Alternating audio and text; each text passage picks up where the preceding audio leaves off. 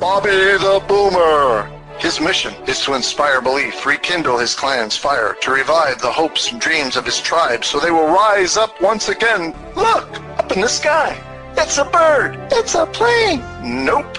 It's Bobby the Boomer. Bobby the Boomer. Hey, Bobby. Bobby boy. Yes, Grandpa. Go fix it the world. Here's Bobby. Well, this is Bobby the Boomer, the baby boomer's buddy, coming to you today in my mobile studio in a little bit of a chilly Chattanooga day. Yeah, but that's okay, cause it's Friday. Yes, it's my second favoriteest day of the whole week. What's my first favoriteest day of the whole week? Saturday, cause I'm home. I get to sleep till I'm done. Yes, I do. Don't have to go to the J-O-B and I get to worship my Lord and have a great day and a rest and a refreshing time. So, how y'all doing today? As I'm speaking, it is a Friday, and today I thought today's episode would be called Angels Unaware. Angels Unaware. There is a verse in the Bible that talks about, and I'm going to paraphrase, uh, that you just might be entertaining angels unaware. We don't know. And since the last couple of episodes I did was on why do we have hard times so God can show himself mighty. And then another, the next episode was on miracles. And if you haven't heard those two episodes and you want to hear them before you listen to this one, then go ahead and just scroll down on your listening platform of your pleasure. If you're on an iPhone or smartphone or one of them there phones that you could go to iTunes, Spotify, wherever you're listening, and you can go ahead and listen. Yeah, or you could look at the episode titles and it would be Why Hard Times and Miracles that you could catch up. And if you want to subscribe to Bobby the Boomer Show, then please do. And that way, every time a new episode comes out, you'll be notified. You won't miss a single one. And also, if you would please, could you give me a rating? So, how you doing today? Uh, today's title, like I said, is Angels Unaware. So how did I come to that title? Well, I told you I did the other two episodes, and when I was doing the other two episodes, I got to thinking, you know what? Uh, that story about how I was carried across the intersection, I couldn't see that angel, and I sure could feel being carried across because I didn't feel the road. Kind of felt like a hand underneath me carrying me across the intersection. So I got to thinking, you know, I got a couple more stories I'd like to share that you might enjoy. And then uh, we could end the week with something like that. If you don't believe in that, well, that's okay. Just be entertained. Maybe be tickled so we got the one about the getting hit by a car carried across the intersection. Let me tell you another one that I actually saw what I believe to be an angel one time when I was in Texas. I had an old 1974 Impala, big giant car. It was New Year's Eve and I knew I needed a new starter because it was going out. It was doing the thing where it would, and sometimes you had to take a hammer to the starter and bang on a little bit. Uh, you motor mechanic guys know what I'm talking about, and it'll uh, work for a while. Well, it did work for a while, and I figured let me go on to AutoZone, my favorite auto parts place. Let me go over there and change this out before New Year's because New Year's they're going to be closed and I won't be able to get the parts that I need. So I'm on my way at the evening time just before it closes. And when you know it, come to a red light on a very big busy intersection in Houston, Texas. And my car just stalled, stalled, stopped, and wouldn't start again. So I'm at this intersection on the main road, and I had to get the car off the main part of the intersection. I had to do a 90 degree turn, right turn, and go up into this parking lot of a florist. I noticed it was empty and closed, and I figured, well, they're not going to be open on New Year's. I'll put the car there till I can get myself figured out, maybe get a tow tow home or somebody to help me with that. So, but I had to push the car because the car wasn't starting. So I started to push it and I said a little prayer. I said, Lord, I need some help. And after I finished that, I looked over to where I had to turn the car and I saw this little kid, couldn't have been more than 12 years old, leaning up against the pole of the signpost or the, the the street light post, whatever it was, and he's on this little bicycle, you know, with the banana seat and the big long handlebars, and he couldn't have been more than, oh, four feet tall, probably weighed maybe 80 pounds, soaking wet, something like that. I'm looking, and this kid says, Hey, mister, you need some help? And at first I thought, well, this kid ain't gonna be able to help me. He's, look at the little kid, he's a little kid, what's he gonna do? But I thought, you know what? I did ask for help, so I, I use whatever I get. Said, okay, Yes, uh, please, young man, could you please help me? So he got in the back of the car, and I'm still pushing where the driver's seat was. I'm pushing the car, and while I'm pushing, I'm trying to steer it. Now, I don't know about anybody else, but if uh, some of you baby boomers ever tried that on your own when you're pushing a car and trying to steer at the same time, you can't do too good holding on to the to the door frame while you're trying to steer and push at the same time, unless you're really strong. And I was pretty strong at the time, but not that strong. Anyhow, so all of a sudden, when the little little guy, young man, gets behind the car, it started picking up speed. I made that 90 degrees turn without a problem, and I had to get up into the parking lot of the florist, and it was an incline. And that car, by the time I got to the incline. That car was going so fast, I had to jump in and put on the brakes so it wouldn't go through the store or at least bounce off the, you know, the store building. And so I did that and I figured, wow, that's kind of amazing. And I figured, well, let me get some money to this kid because he helped me out and I sure appreciated it. He helped me. So I jumped in the car, got my wallet, came out of the car and this little guy was gone. And it was a busy intersection, so I went to the to the street post that he was leaning on, and I looked up one side of the intersection, down the other side, looked to the left, looked to the right, because how fast could that kid pedal, right? How how long, how far could he get, especially in the busy traffic and everything? I figured he couldn't get too far. Well, he was gone, nowhere to be seen, and I kind of thinking, well, you know, I believe that I just had an angel come and help me.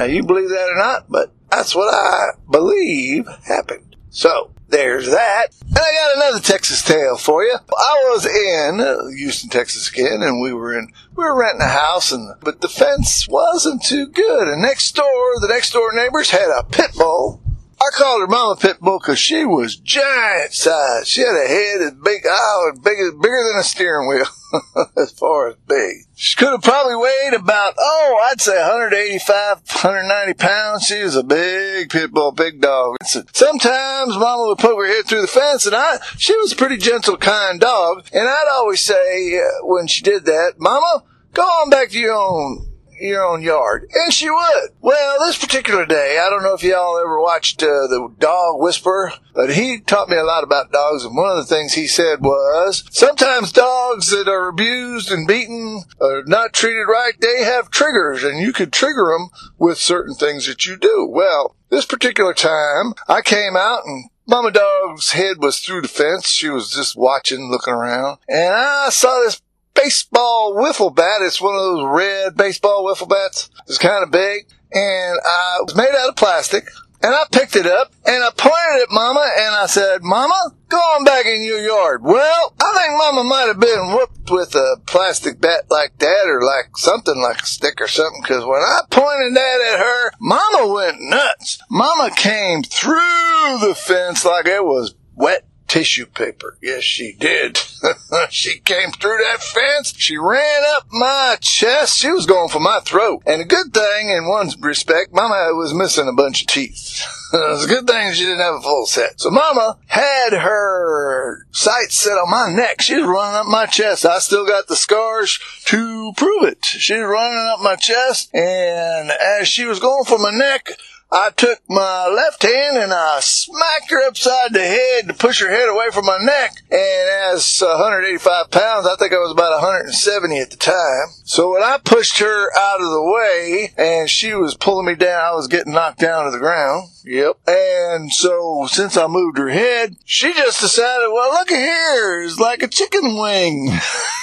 she latched onto my forearm with what teeth she had left and started shaking me like a rag doll. Now I was on my knees, so I figured, well, this is a good time to be uh, asking for help. So I just started asking for Jesus in a very loud way. Jesus! Yes, I was. And it was funny because when I asked my kids, being a Marine, you know, you don't want to sound like a little wimpy girl, like screaming and stuff. So when I got in the house, I said, now kids, I asked my three children, was daddy screaming like a little girl? And they said, no, daddy, you sounded mad. Yeah. And we asked mama, we thought something was wrong. So we went to mama and said, something's wrong with daddy. And mama said, oh, daddy's just playing with the dog. Now, my, my wife, my missus says she never said that.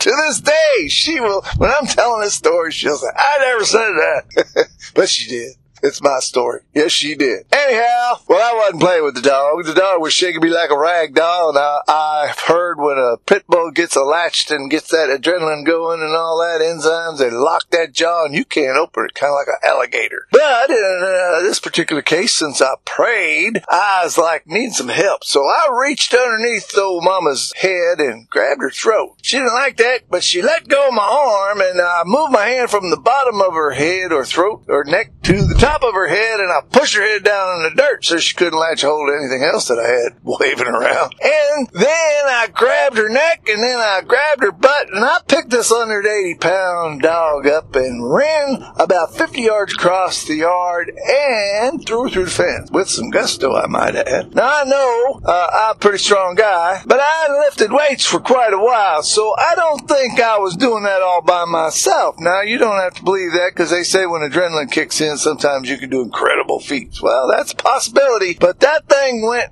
up and out, over and through that fence a whole lot easier than it should have been. So I kind of think there was a little angel help involved in that. I got one more story for you. Now this is kind of stretching it, but maybe it's just just the fact that when you ask for help, the Lord will send you help. So I was out, yeah, Houston, Texas again. That was a happening place. Spent 20 years there, so I got a lot of stories, baby boomers, about that. I guess if you stayed somewhere for a while, you got some stories from that place too. Anyhow, I was married to my first missus, and when I came to the Lord, I stopped drinking, smoking, going to the clubs and stuff. My first wife, uh, she did not. So she was out having a good time. Two in the morning, I got a phone call. Hey, honey, uh, there's a ruckus going on, and I'm kind of scared for myself. I need you to come get me right now. Because she didn't drive at the time. She had gone with a friend and her friend didn't want to leave. so I said, okay, dear, I'll be there right away. Well, I knew the name of the place, but I, since I had cleaned up my act and hadn't been barring for a while or clubbing for a while. I don't remember quite where it was. I knew kind of where it was, but I'm driving up and down the streets trying to find this place and I get to a, a light. Now I watch lights when I go through them because if they turn yellow, I kind of keep an eye on and make sure I'm not running a red light. So I'm watching the light and looking around trying to figure out where I'm going. And as I'm going under the light, it turned, it was yellow. But then I saw some other lights, you know, them blue lights, them shiny woo woo woo that have the whistle that goes with it. Yeah, I had a couple of those. So I pulled over. And uh, by the way, just before I went under the light, this is the important part. Just before I went under the light, I said, Lord, I need help. It's two in the morning. My wife's in trouble and I need to get her and get her out of trouble. And I don't know where this place is. I need some help please. Well, right after I said that, I went under the light and then whoop, whoop, whoop, pulled over. Now I'm upset. What you pulling me over for? I gotta go get my wife. She's in trouble. well, policeman comes up to the window and he says, why'd you run that red light? And I said, sir, I didn't run no red light. He said, yes, you did. I said, no, I didn't. He said, yes, you did. I said, it was yellow. I was watching it. It was yellow when I went under it. It was yellow when I went past it. Why are you pulling me over? He said, cause you ran a red light. I'm surprised he didn't like, you know, haul me in or something, but he didn't. we went back and forth for a couple more times, and then finally said, well, what are you doing out here two in the morning running red light? Well, I had to tell him, I ain't running no red light. And then I told him the story of why I was going, where I was going up and down, and why I went. Anyhow, so he said, who you looking for? And I said, I'm looking for my wife. There's some ruckus, and I want to make sure she's safe. And he said, what's the name of the club? So I told him the name of the place, and he said, Hey, I know where that is. Follow me. So he jumps back in his squad car and waits till I get behind him. And he takes off down the road and I follow him and he goes right to the place. And my wife's standing out there. She's standing in there getting all, sees the car coming up. She runs in the car, gets in the car. And the policeman had already made a U-turn and he pulls window to window so he could talk to me. He says, Is that your wife? And I said, Yes, sir, it is. And I certainly hoped it was because you know, Don't let women just jump in my car like she did. Anyhow, so I said, yes, sir, it is. And I thank you very much. And he said, you're very welcome. Have a good night. And by the way, you did run the red light. Well, I wasn't going to argue with him this time, but I was still kind of mad that he even inconvenienced. I didn't even think, I just lost track of my prayer and all the what I'd asked for help and everything. And what just had transpired was kind of like, I don't know why it eluded me, but it did. And then as I'm going home, I'm thinking about the whole thing. Still, I all of a sudden thought about, hey, I asked for help. And the next thing I know, I got pulled over by a police officer who did not give me a ticket, who didn't handcuff me and pull me out of the car for being belligerent, but he actually took me to the place and then just went his way. I can't say he disappeared. He kind of did. I wasn't paying attention, but he just went his way. Well, now, was he an angel? Ah, I don't know. I know you could disagree with me and say, ah, that's just happenstance. Uh, and for the biggest part, maybe you might, you might admit, well, you got help. God, you, God heard your prayer. You got help. Or you might just say, hey, your indiscretion got you lucked out, buddy. Well, maybe all three of those are true. But I just thought it being the end of the week, do a little bit of something light to end up the three shows here. Have the three shows. One about what happens when things are hard. That was kind of deep then. And then some miracles. And then Oh, Angels Unaware. I just thought, well, I'd share a little bit of that. You could take it or leave it or whatever you want. Well, that's what I have for you uh, this weekend today. And I hope you did enjoy my stories. And I hope you will come back for the next episode. That's what I have for you today. And until the next time, I'll just say goodbye and God bless.